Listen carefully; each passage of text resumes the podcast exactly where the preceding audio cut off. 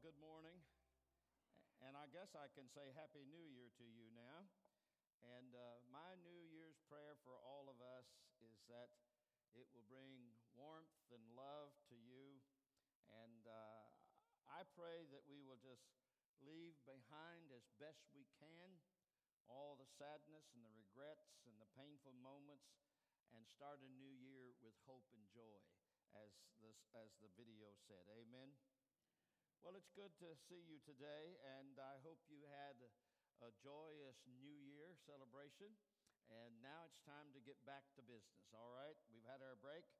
And if you are our guest with us today, we're happy to have you at Burlington Baptist Church.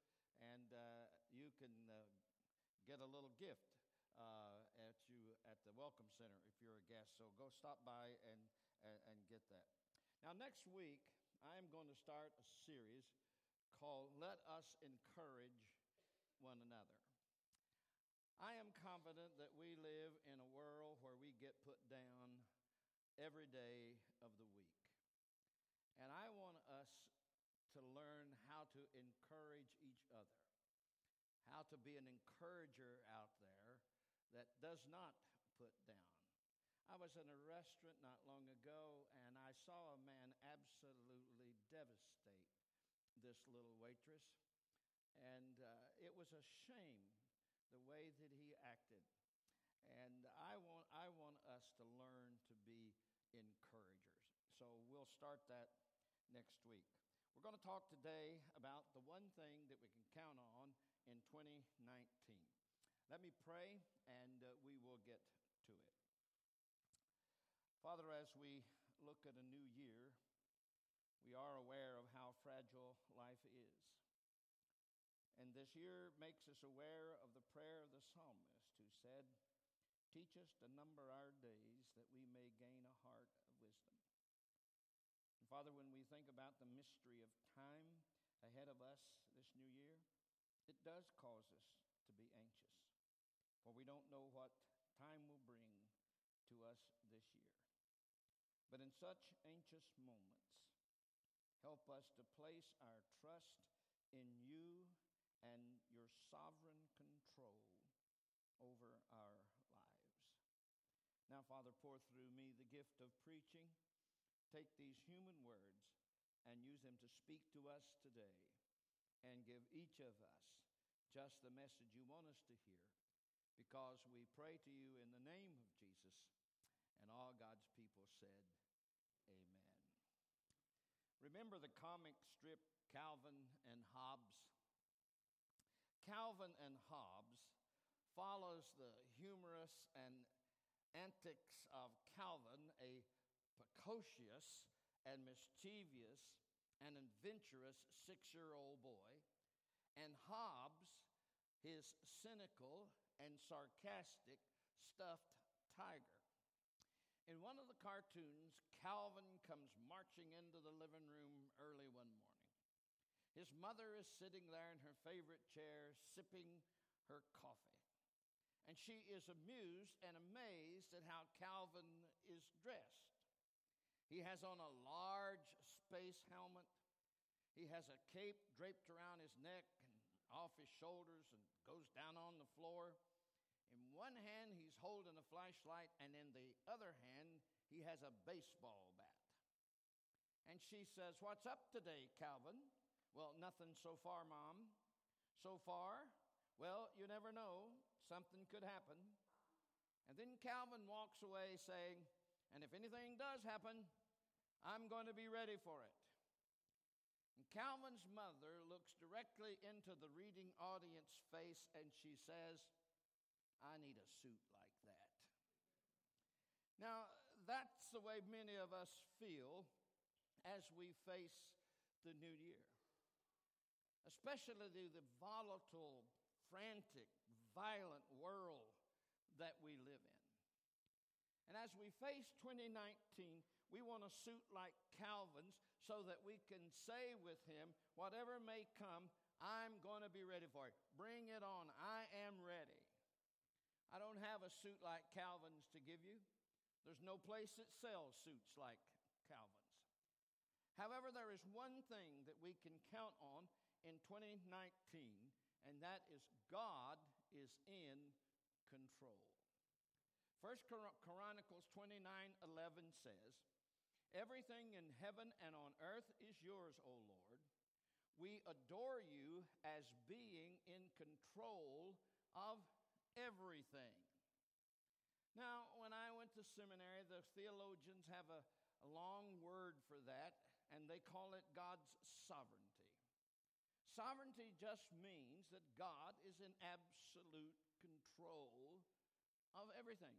God is the authority in life.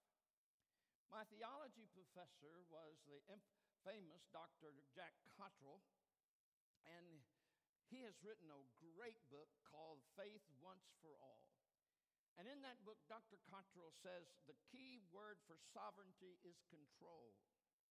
God is sovereign in the sense that He is in control of every event that takes place among creatures, whether He actually caused it or simply permits it to happen, instead of preventing it, which He could if, do if He chose.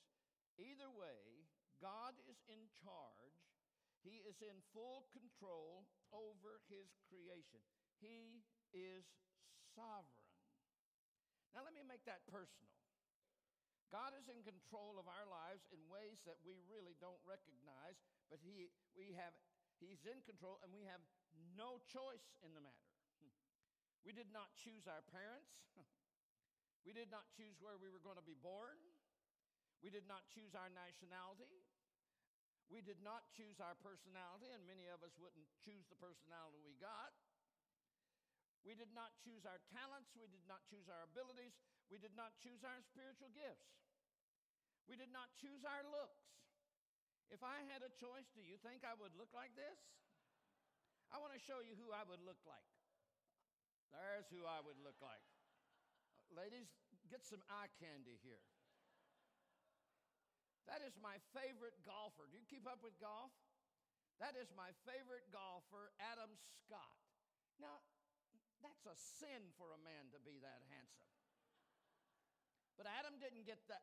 God gave Adam that. And he also gave him ability to play golf, too. He really did.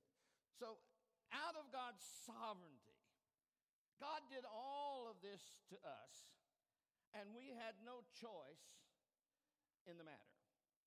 And you're thinking, okay, LD, if God is in complete control, do I have any free choice at all? Do I have any say so in my decision? Oh, yes, you do. Yes, you do.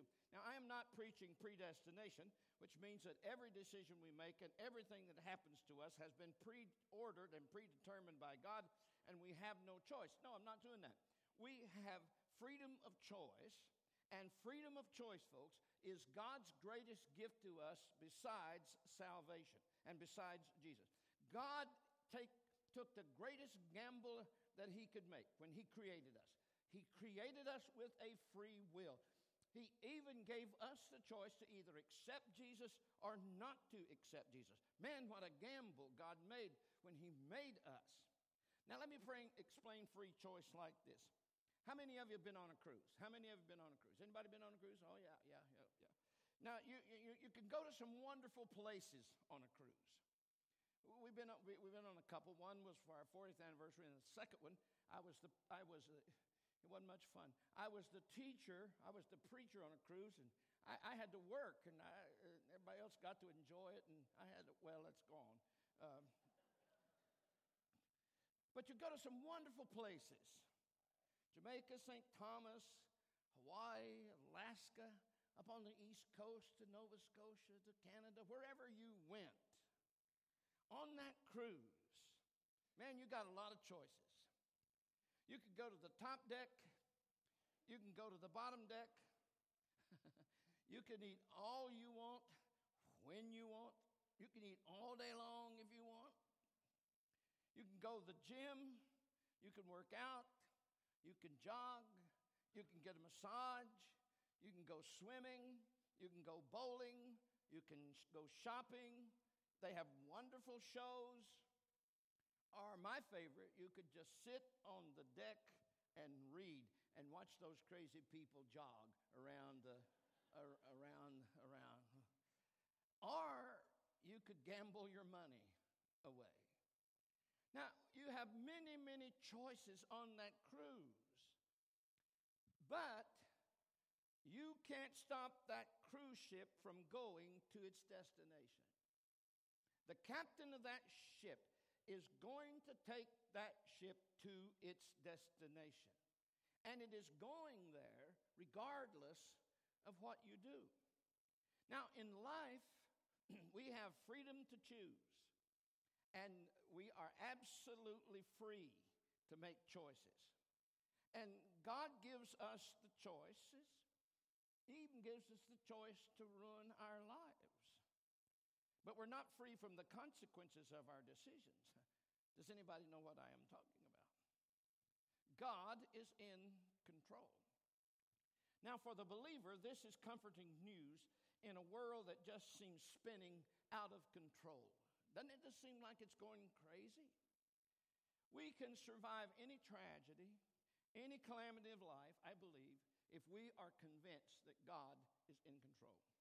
I have spent enough time in hospital waiting rooms, in emergency rooms, and in funeral homes to know that people can stand almost anything if they believe that God is in control.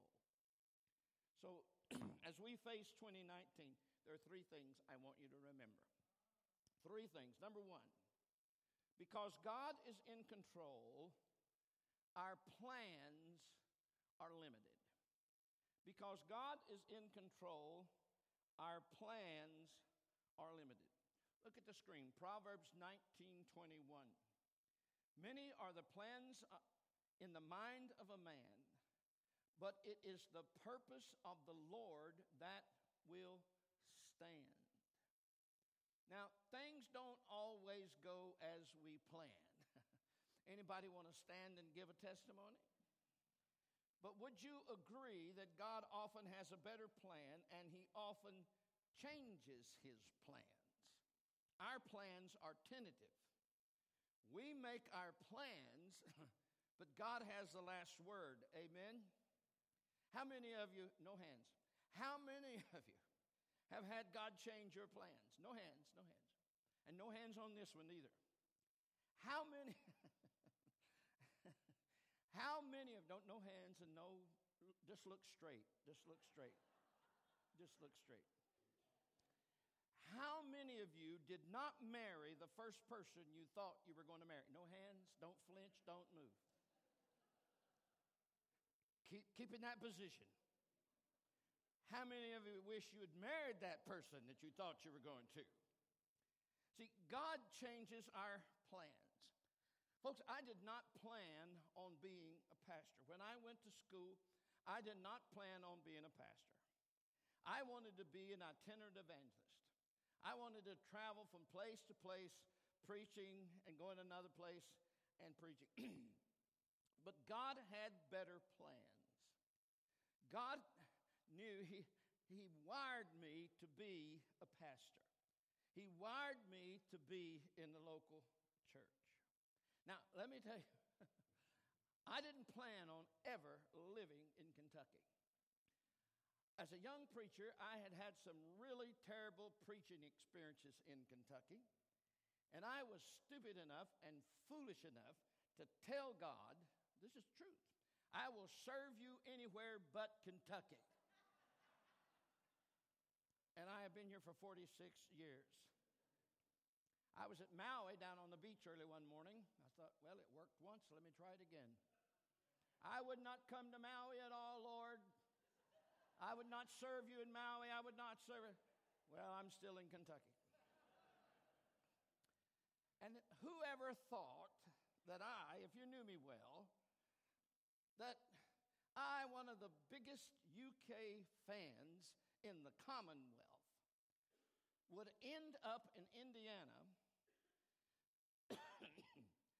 15 miles from Indiana University. God does have a sense of humor. It wasn't funny. I didn't think it was funny. And at times it was very painful to be a UK fan in that environment. And don't you think they didn't rag on me all the time? but I was very good. I only got in trouble one time.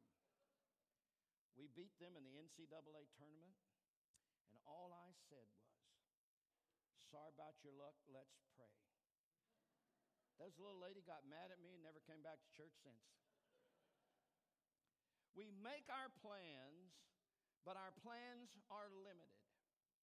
And I am not telling you that you should not have goals. I'm saying, I'm not saying don't make plans for 2019. Proverbs 16:1 says, "We should make our plans counting on God to do what? Direct us. God is telling us, don't be presumptuous. I know exactly what I'm going to do because we don't really know what He's going to do. Now, the older I get, the more I realize that the best plans, excuse me a minute, our blessed plans. Somebody asked me the other morning what was in this, and I said, none of your business.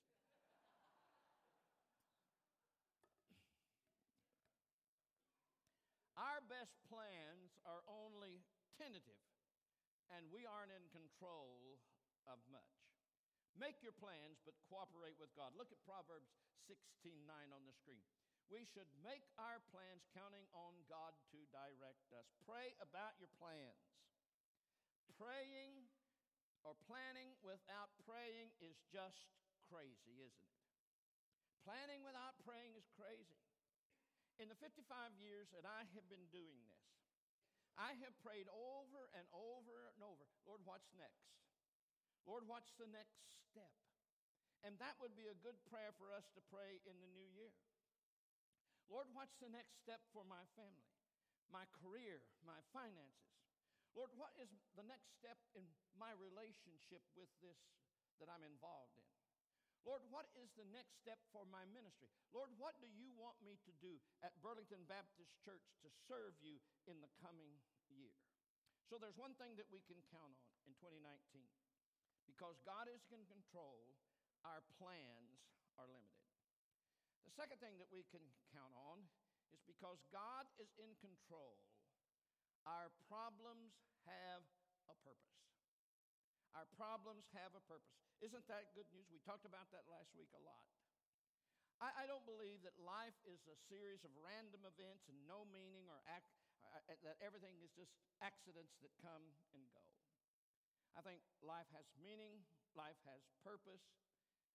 And now, now, now listen to me real close here. I'm, I'm going to I'm going to give you a little theology, all right? Are you with me? If you are a believer, nothing comes into your life without the Father's permission. Everything that happens to us, the good, the bad, and the ugly, is first Father filtered. And that is hard to understand. That is hard to take.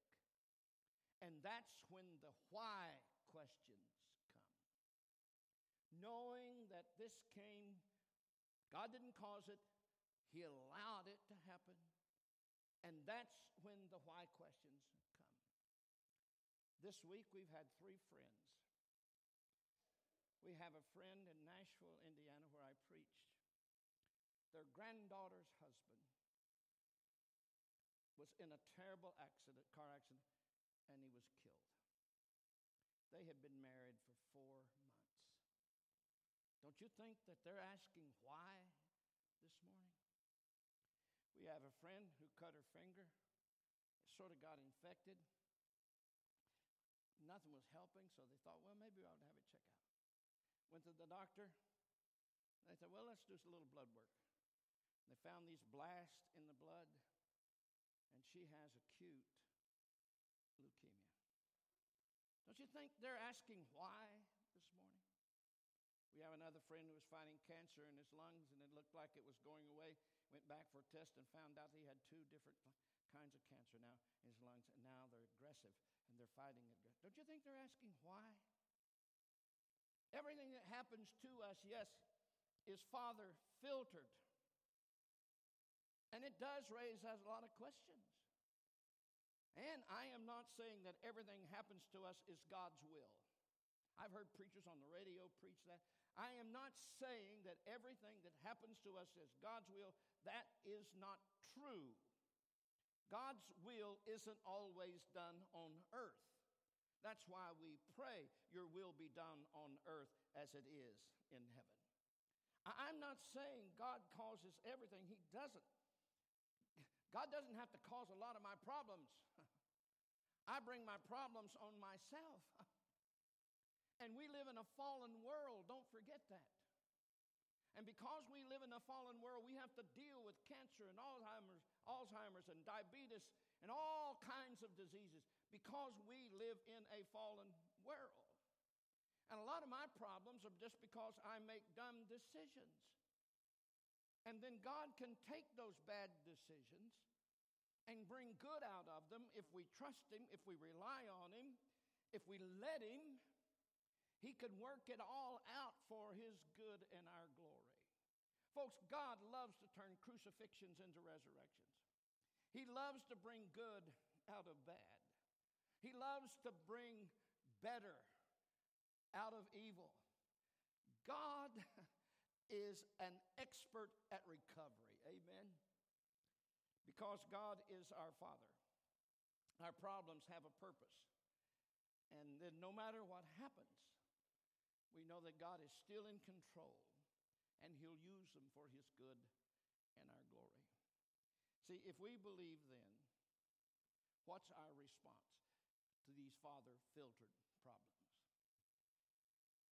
What, what, how do we respond to these father filtered problems? Look at 2 Corinthians 4 16 and 17. So we do not give up. Our physical bodies is becoming older and weaker, amen. But our spirit inside of us is made new every day.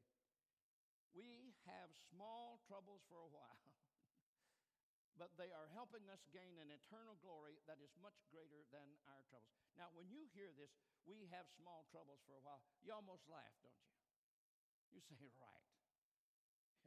You, you don't know the week I've had. You, you don't know the life that I'm living. And it's almost comical to say that they are small troubles. But I think what Paul is trying to say if we stack up all of our troubles against our future glory, our troubles are small compared to our future glory. Do you see the motivation that comes from comparing our small troubles to eternal glory? Folks, listen, if you just live in the here and now, if you just live in today, you don't think about eternity, if you just live in today, I'm going to tell you, you're going to have a very depressing year. 2 Corinthians 4.18 says, We set our eyes on not what is seen, but on what we cannot see. What we see will last only a short time, but what we cannot see will last forever. The things that we see in this world drag us down, and they're full of criticism and heartache and pain and rejection. But the things that we cannot see are eternal. And the only way to make it is to stay focused on eternal things. Look how encouraging Romans 8:31 is. This is from the message. It says, "So what do you think? With God on our side like this, how can we lose? No matter what our problem is, we have hope. And our hope has a name, and it's Jesus. Romans 8, 35 and 39. This is also from, from the message. Do you think anyone is going to be able to drive a wedge between us and Christ's love for us? There's no way. No trouble, not hard times, not hatred, not hunger, not homelessness, not bullying threats, not backstabbing. None of this fazes us because Jesus loves us. I'm absolutely convinced that nothing, nothing living or dead, angelic or demonic, today or tomorrow, high or low, thinkable or unthinkable, absolutely nothing can get between us and God's love because of the way Jesus, our Master, has embraced us. Amen. That's our hope, not only for this year, but for the rest of our lives. Now, you have listened very well, so it's time to relax and do our little review. Okay? If you're our guest, we use the review to relax and look at your watch and see how long this is going to go on. All right, so let's do a little review. Are you with me? Because God is in control, our plans will be limited. Because God is in control, our problems have a purpose. And because God is in control, our prayers make a difference. Because God is in control, our prayers make a difference. Do you ever wonder if prayer works? Do you? Let me be honest with you. I've been praying about a situation for 15 years or better, and the situation has never changed. Still same. I start praying, and sometimes Satan whispers in my ear, Why are you doing this? Why, why do you keep on doing this? No, no, nobody's listening to you. You're wasting your time. Nothing has happened. It's the same as it was. Why are you doing this? Do, does Satan ever talk to you like that?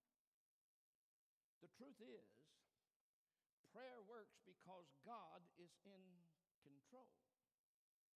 And if God was not in control, then prayer would be a waste of energy and time. God controls the uncontrollable. One of the most helpful truths about prayer I learned from my, one of my favorite preachers and authors, Craig Barnes, and he's now the president of Princeton Theological Seminary. In one of his books, I want you to pay close attention to this because this helped me more with my prayer life than anything that I had discovered in a while. He says, Does prayer work? Does it really change things? The answer to that question is a resounding yes. But mostly what prayer changes is the person who is praying. That is because in prayer, we enter into the presence of God. And we cannot do that without being changed dramatically. When we pray for others, we place them in the presence of God, in which they are also confronted with the possibility of change. You see, it isn't that prayer God is powerful. And to pray is to give ourselves over to that enormous power. Now, that doesn't mean that we will always receive what we ask for in prayer. Our, requ- our, our requests are never more, but our requests are never more than an invitation to enter into God's presence. There we discover that we receive not necessarily what we want, but God Himself. We pray to attend to the presence of God in our lives. Isn't that revolutionary? That was revolutionary for me. It changed my prayer life. Just knowing that my Heavenly Father was waiting for me to come into His presence, just to fellowship with me, just to share His love with me. I love what Calvin Miller, the great Baptist preacher and author, called it just sitting a spell with God, just being in His presence, sitting a spell with God. See, our prayers make a difference because God is in control. Let God control the uncontrollable. Some of you come in here this morning, you are worried about your finances. You are worried about your job. You're worried about your kids. You're worried about your marriage. You're worried about your health. You may be worried about dying. We can't control any of those. Ultimately, they are uncontrollable. But God is in control of all of them. So as we enter into this new year, I hope that you will enter into it with hope and peace and confidence.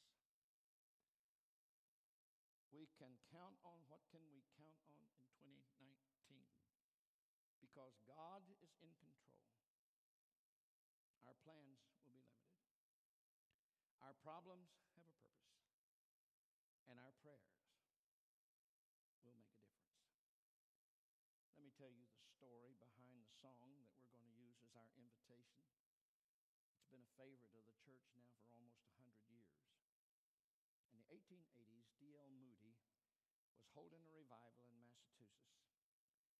And in his invitation, Moody said to the crowd, Come and commit your future to God. This young man came forward and he said to one of the counselors, I'm not sure, but I'm going to trust and I'm going to obey. Moody's song leader at the time was Daniel Towner. He heard what that young man said and he wrote it down. He sent that phrase to a friend of his named J. H. Sammis.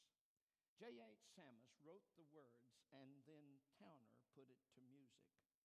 And it's been a favorite hymn of ours for years. Trust and obey, for there's no other way to be happy in Jesus but to trust and obey. Now, if you're like that young man and you're ready to say, I'm willing to trust my future to Jesus, I'm going to commit myself to Him this coming year, then you come this morning and confess Him as Lord. Let's pray. Father, we have learned from Jesus that you are a loving Father, and we're your children, brothers and sisters, and that you're everywhere and you're even beyond death itself. And your name is so special. It's so sacred to us because you love us so much. And Father, we do want you to be the king of our lives this coming year. And we want to live so much in your will this year. Because you know what's best for us. And we trust you. And help us, Father, even in our doubts,